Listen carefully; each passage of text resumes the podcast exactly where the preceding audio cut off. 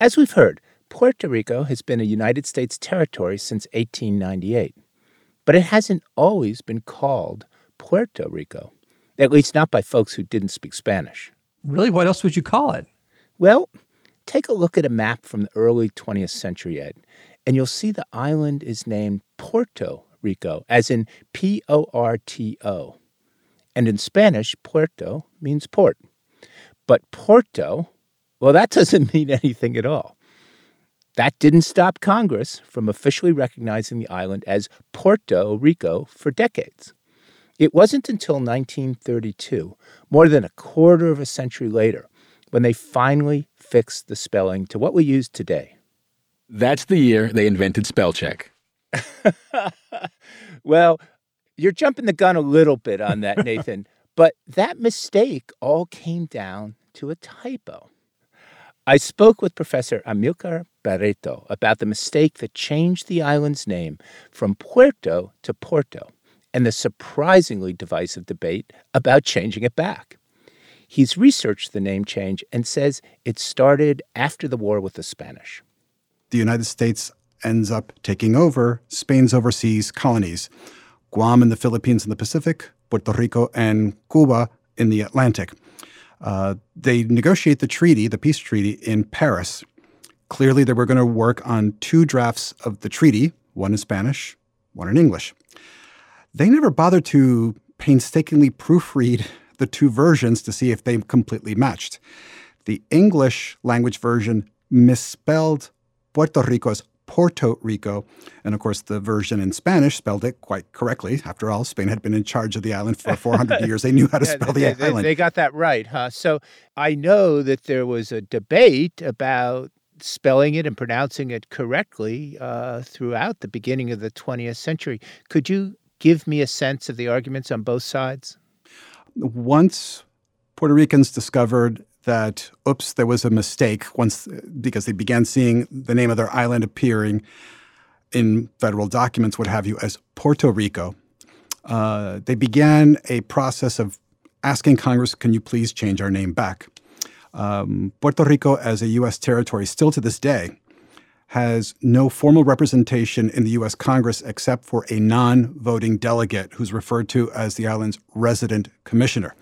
So the resident commissioners throughout the first 30 years of the 20th century kept asking Congress, will you please consider changing our name back?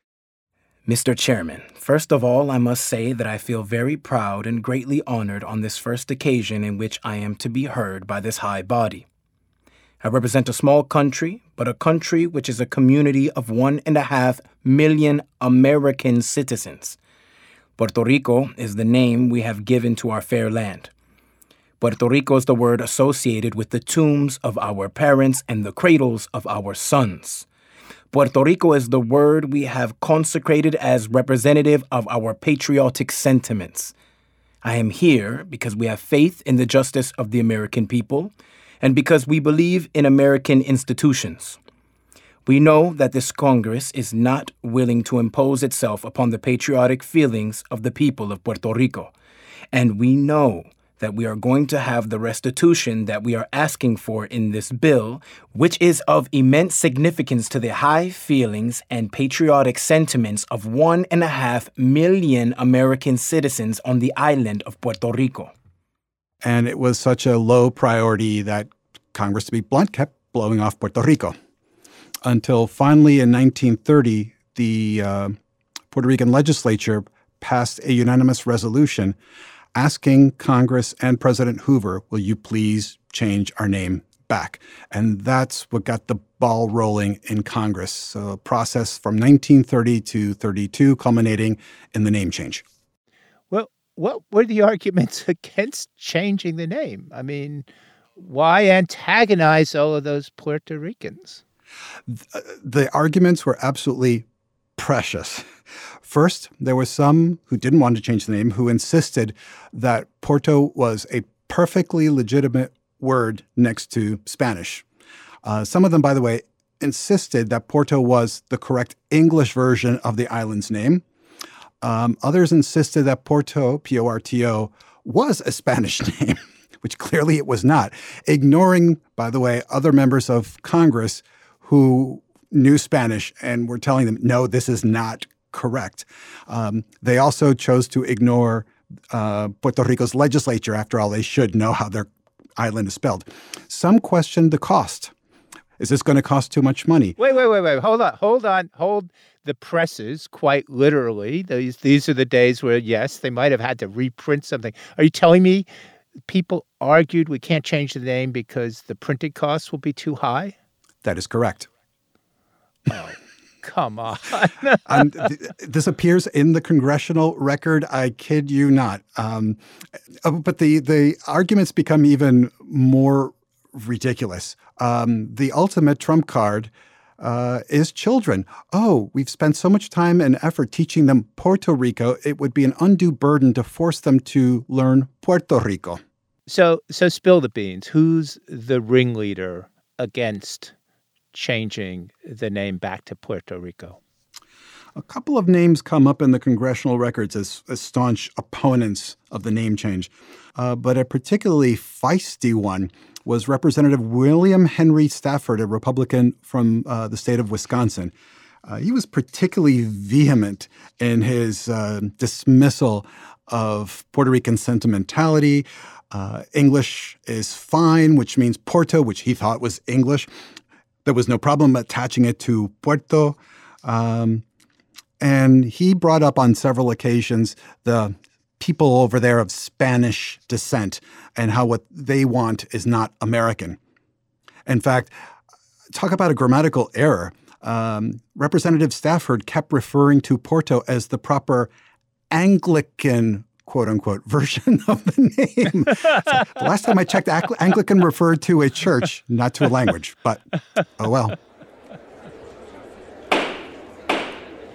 Mr. Chairman, I take the time in opposition to this bill because I believe it would be a mistake to change a name that all the children, all the people for years back have known under that name, the island adjoining that of Cuba.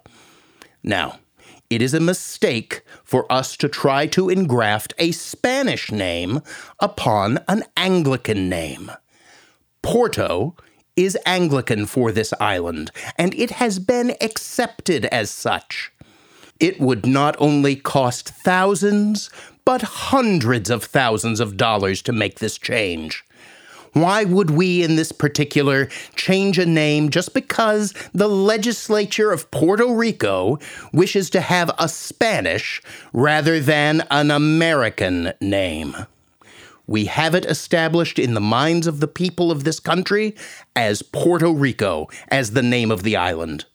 And when the bill is read, I intend to move to strike out the enacting clause, because I do not think this Congress should be occupied with these insignificant matters. Professor Barreto, you you are a professor of cultures, societies, global studies. Uh, it sounds to me like there's more than a typo going on here. Can you tell us what's going on behind uh, this? We, we've been laughing at it, this rather farcical story on the surface. Behind all this is the story of Americanization. Americanization was a formal policy implemented in Puerto Rico um, between 1898, well, really 1899, and about the late 1940s. But the most intensive period was those first three decades of the 20th century. So, in from the perspective of the federal government, the dream was to have everyone culturally switch over and become English dominant. Hence, um, justifying something in the name of the English language was person was uh, perfectly reasonable from their perspective. You called this overall attitude. I think the phrase you use in your scholarship is malign neglect. Could you explain that? Uh, yes, um, it's it's it's a form of neglect. Federal government, for the most part, doesn't care what's going on, not realizing that it's hands off when it rules the island, it is the sovereign, has all sorts of negative consequences. And we see a very good example of it today with the consequences of uh, Hurricane Maria in Puerto Rico. and the realization that, hmm, a lot more people died than we thought right after the uh, event. Malign neglect. I think that your explication of the history of Puerto Rico to Porto Rico, back to Puerto Rico, uh, is very illuminating and sheds light on the larger relationship. But some would say, oh, come on, this is, you know, this is just historical political correctness. Who cares? It's interesting how a fundamental aspect of those debates is repeated in contemporary debates about Puerto Rico. Those who advocated restoring the island's name brought up on several occasions, you know, these people are citizens.